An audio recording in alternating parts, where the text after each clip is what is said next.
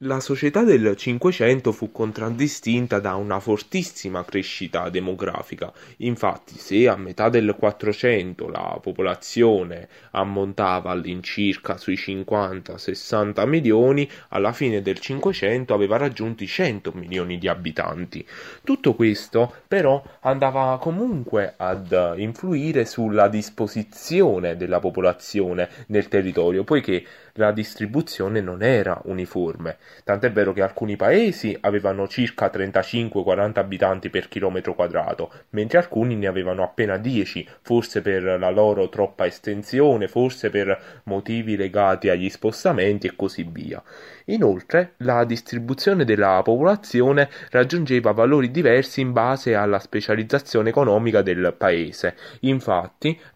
è possibile pensare che la percentuale della popolazione attiva impiegata nell'agricoltura fosse una quota tra il 65 e il 90% di quella totale e che solamente in alcune aree, dedite soprattutto ad attività commerciali, scendesse a quote tra il 55 e il 65%. Uno dei, dei maggiori esempi è quello delle Province Unite, la cui economia era basata prevalentemente sul commercio e quindi non sull'agricoltura cultura. Al contrario, invece, nei paesi dell'Europa orientale, i quali erano comunque molto più arretrati, come in Polonia e in Russia, vi era un carattere quasi esclusivamente rurale, cioè legato alla vita contadina e quindi ai campi. E successivamente poi eh, possiamo anche dire che vi erano delle condizioni giuridiche e eh, contrattuali differenti da zona in zona, che andavano dal servaggio, quindi dall'utilizzo dei servi, eh, caratteristico dell'est Europa, che come abbiamo detto erano per lo più zone retrograde,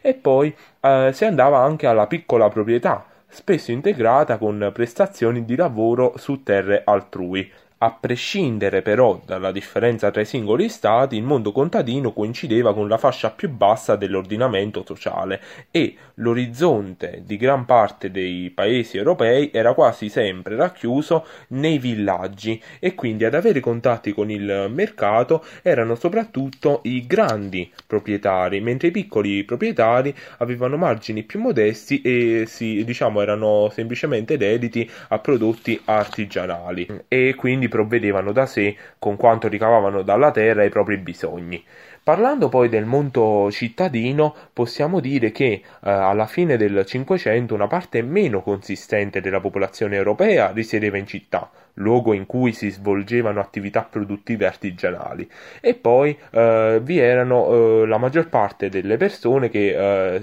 risiedevano nei villaggi e quindi nelle zone più rurali, più periferiche vi erano anche delle differenze nel mondo cittadino eh, per quanto riguardava proprio la distribuzione degli abitanti e la quantità di questi ultimi. Infatti, pochi centri eh, diciamo erano percorribili eh, a piedi in poco tempo quali Zurigo, Pistoia o Asti Pochissimi invece eh, centri superavano i 100.000 abitanti, che, ed erano diciamo eh, le capitali più che altro come Milano o Roma. Poi vi erano del, nell'Europa cristiana solo due città superavano i 200.000 abitanti, ovvero Napoli per l'Italia 250.000 e Parigi invece per la Francia per l'appunto, però nulla in confronto a ciò che era Istanbul o Costantinopoli, la capitale dell'impero ottomano che ne contava circa 700.000. Poi possiamo anche dire che eh, vi si andenzavano all'interno delle mura eh, le grandi ricchezze di origine mercantile o eh, bancaria, eh, legate quindi alle famiglie aristocratiche, le quali avevano uno stile di vita lussuoso e che per ehm,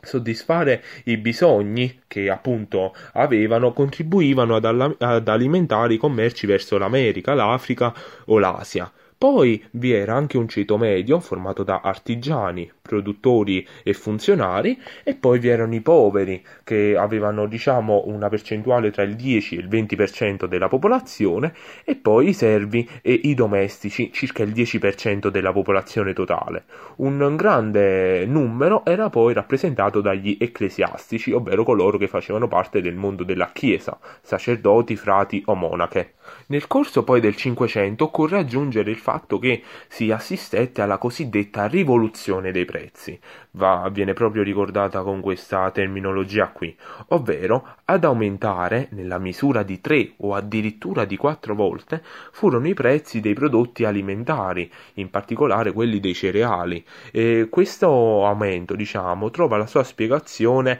nel fatto che siccome vi era un nuovo rapporto tra domanda e offerta causato dalla crescita della popolazione, era normale che aumentassero anche i prezzi di questi prodotti, dal momento che quindi tutti dovevano soddisfare se non altro i propri bisogni essenziali, la domanda dei generi base, quindi come eh, diciamo i prodotti alimentari, crebbe a man mano che la popolazione cresceva, causando quindi un aumento dei prezzi.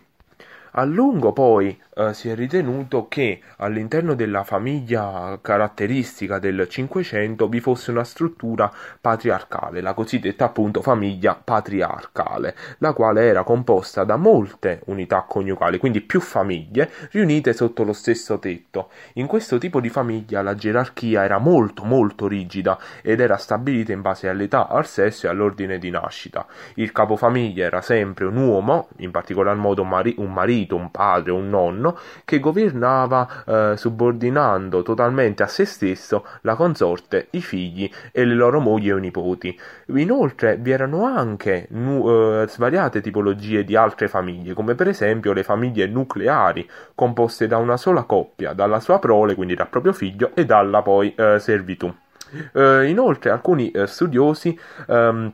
hanno attenuato la tradizionale interpretazione eh, delle strutture familiari dell'antico regime europeo, sottolineando che esistevano delle norme che consentivano ai figli di scegliere la propria moglie, negoziando con i genitori o addirittura andando contro di essi. Ciò significa che i matrimoni potevano anche essere il frutto di una libera volontà dei coniugi e non un'imposizione dal padre di famiglia. Il indubbio però era il fatto che nella variante patriarcale, così come in quella nucleare, quindi proprio in questo secolo qui vi fosse uh, un carattere gerarchico, soprattutto verso uh, il, un naturale riflesso dell'intera struttura sociale, uh, di cui la famiglia stessa costituiva la cellula fondamentale. Quindi, al pari della società, anche la famiglia era organizzata per ruoli e funzioni e occorre dire in un ruolo fortemente asimmetrico, cioè non pari e non in equilibrio.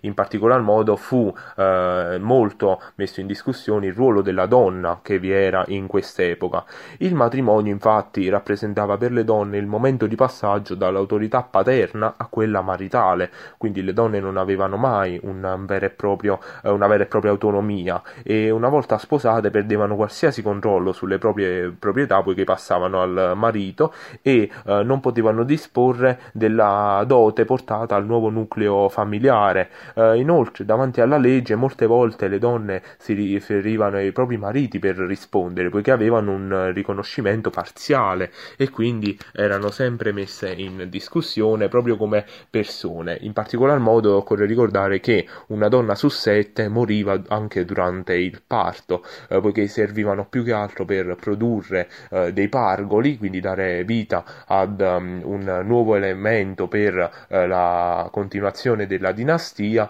e poi per prendersi cura della casa, quindi non è che avessero un ruolo uh, molto considerato nella società questa simmetria di genere, così chiamata proprio per, questa, per questo squilibrio che vi era tra uomini e donne nel secolo, eh, traeva origini da due filoni principali eh, della cultura ed erano dei filoni che quindi trovavano le proprie origini eh, nel passato, ovvero una matrice greco-romana e quella ebraico-cristiana. Per quanto riguarda la matrice greco-romana occorre far riferimento a eh, San Tommaso d'Aquino e Aristotele. Infatti Aristotele aveva giudicato le donne come una sorta di errore della natura e poi Tommaso d'Aquino invece le considerava un, un uomo malriuscito, salvo riconoscerne l'utilità pratica dei ruoli eh, riproduttivi e domestici, come detto antecedentemente. Poi per quanto riguarda invece la matrice ebraico-cristiana, la svalutazione del ruolo della donna traeva origine da alcuni passi biblici,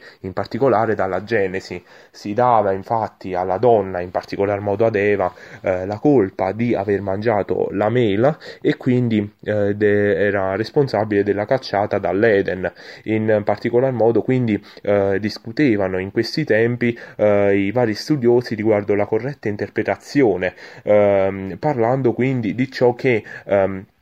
si doveva fare in ambito eh, di uomo e di donna e si arrivò a pensare addirittura che l'uomo esercitava un'autorità sovrana affidatagli direttamente da Dio sulla donna. Poi, eh, grazie alla riforma protestante, vi fu un, diciamo quasi una sorversione dei pilastri e delle credenze sui quali si fondava la società del tempo. I valori, infatti, apparentemente antigerarchici e eh, individualistici affermati dalle fede riformate modificarono i legami che vi erano stati fino a quel momento tra uomo e donna. Infatti Martin Lutero aveva sottolineato che dal peccato originale erano stati contaminati sia Eva che Adamo allo stesso modo e quindi che le donne non dovevano essere considerate come uomini incompleti, come le considerava Tommaso d'Aquino, ma avevano accesso anche loro alla salvezza, seppur avessero delle menti differenti da quelle dell'uomo. Eh, quindi uomini e donne erano entrambi anelli di un, quella gerarchia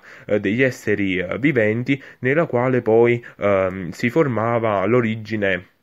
del, cioè l'ordine cosmico voluto da Dio stesso. Fortunatamente queste idee andavano contro le credenze del tempo, le quali addirittura, tramite una visione altamente misogina, eh, aveva questa visione di eh, visualizzare le donne come delle persone pettegole e malevole, vittime preferite del diavolo, quindi proprio eh, come elemento massimo della cattiveria. Poi, mh, mm, tralasciando però il ruolo della donna all'interno di, questa, di questo tempo e passando più eh, nel carattere generale dell'epoca, possiamo parlare quindi dell'ordine sociale de, diviso per ranghi appunto del, de, del XVI secolo. Questo era immutabile ed era qualcosa del tutto naturale, poiché eh, rifletteva appunto una gerarchia preesistente, un qualcosa che, come per il fatto della donna, traeva origine mh, proprio nel passato, nelle radici antiche. Quindi um, la società era vista come un riflesso terreno di un ordine cosmico, basato sì sull'importanza di tutte le sue parti, ma anche su una subordinazione delle une alle altre. In particolar modo, grazie a Charles Loiseau, abbiamo la suddivisione in tre corpi detti ceti, ordini o stati appunto della società. Questo Charles Loiseau divise eh, la società francese in questo frangente, però poi anche tutta la società del tempo verrà configurata con questa visione in tre ordini principali. Al vertice eh, vi era l'ordine ecclesiastico, ovvero il clero, eh, poiché i ministri di Dio devono mantenere il primo rango di onore. Poi vi era la nobiltà e infine il terzo stato che abbracciava il resto del popolo. Il popolo popolo era eterogeneo, vi erano letterati, avvocati, mercanti, artigiani e chi più ne ha più ne metta, diciamo. Questa tripartizione si fondava infatti sull'idea che la società cristiana formasse un corpo unico, articolato in parti distinte, ognuna delle quali svolgeva una funzione irrinunciabile per la buona salute dell'intero organismo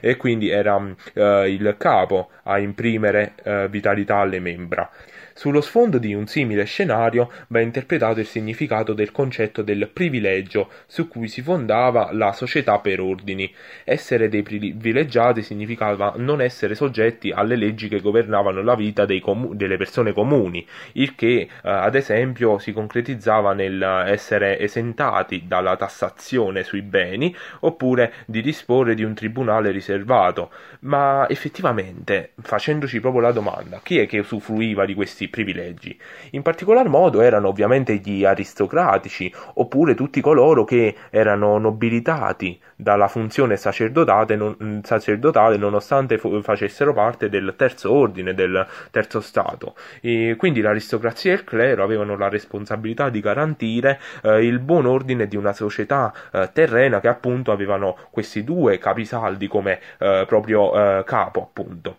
La differenza eh, connessa alla nozione di privilegio era visibile già esteticamente, come sottolineata quindi dall'abbigliamento dei nobili e del clero, eh, i quali vivevano ehm, proprio vestiti come mm, delle persone ricche, quindi in maniera differente da quella dei ceti inferiori. Una minima mobilità sociale però esisteva, poiché i sovrani potevano conferire a loro, a loro decisione, a loro eh, volontà la condizione nobiliare, altrimenti eh, questa sarebbe semplicemente ereditaria. Sia pure quindi con un tono minore vi erano anche i borghesi che usufruivano di alcuni privilegi, ossia chi erano questi borghesi? Coloro che erano al vertice della gerarchia urbana e che quindi godendo della qualifica di cittadini avevano il diritto di cooperare attivamente al governo civico e talvolta di ricoprirne le cariche più importanti. Questi borghesi quindi costituivano una sorta di nobiltà civile, differente da quella di sangue blu, di sangue nobile,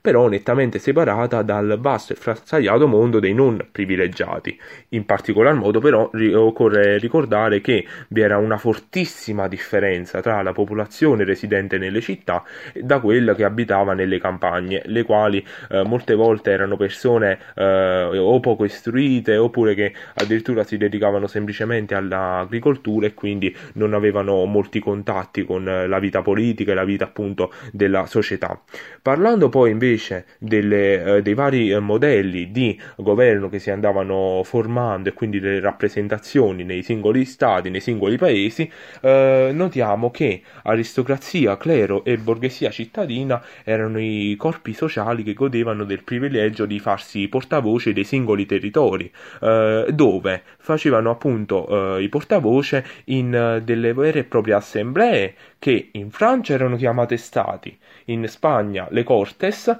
o cortes, nella, nell'area germanica le diete e altrove parlamenti. Urge ricordare però che l'Europa della prima età moderna, quindi del Cinquecento, si presentava sotto una struttura dualistica. Infatti, in nessuno Stato la monarchia poteva imporre ai sudditi la propria volontà in modo arbitrario e derogare delle leggi fondamentali ricevute dalla tradizione. Quindi eh, il ad affiancare eh, i sovrani o a, necessariamente a contrastarle erano eh, le rappresentanze cetuali che avevano il compito di vigilare fornendo dei consigli oppure opponendo resistenza affinché la monarchia non si trasformasse in tirannide. In particolar modo il diritto di resistenza dei ceti era ovunque considerato legittimo poiché prevaleva l'opinione che opporsi alla politica reggia non fosse una resistenza contro il re, ma una tutela delle, dalle possibili cattiverie che il re avrebbe potuto effettuare.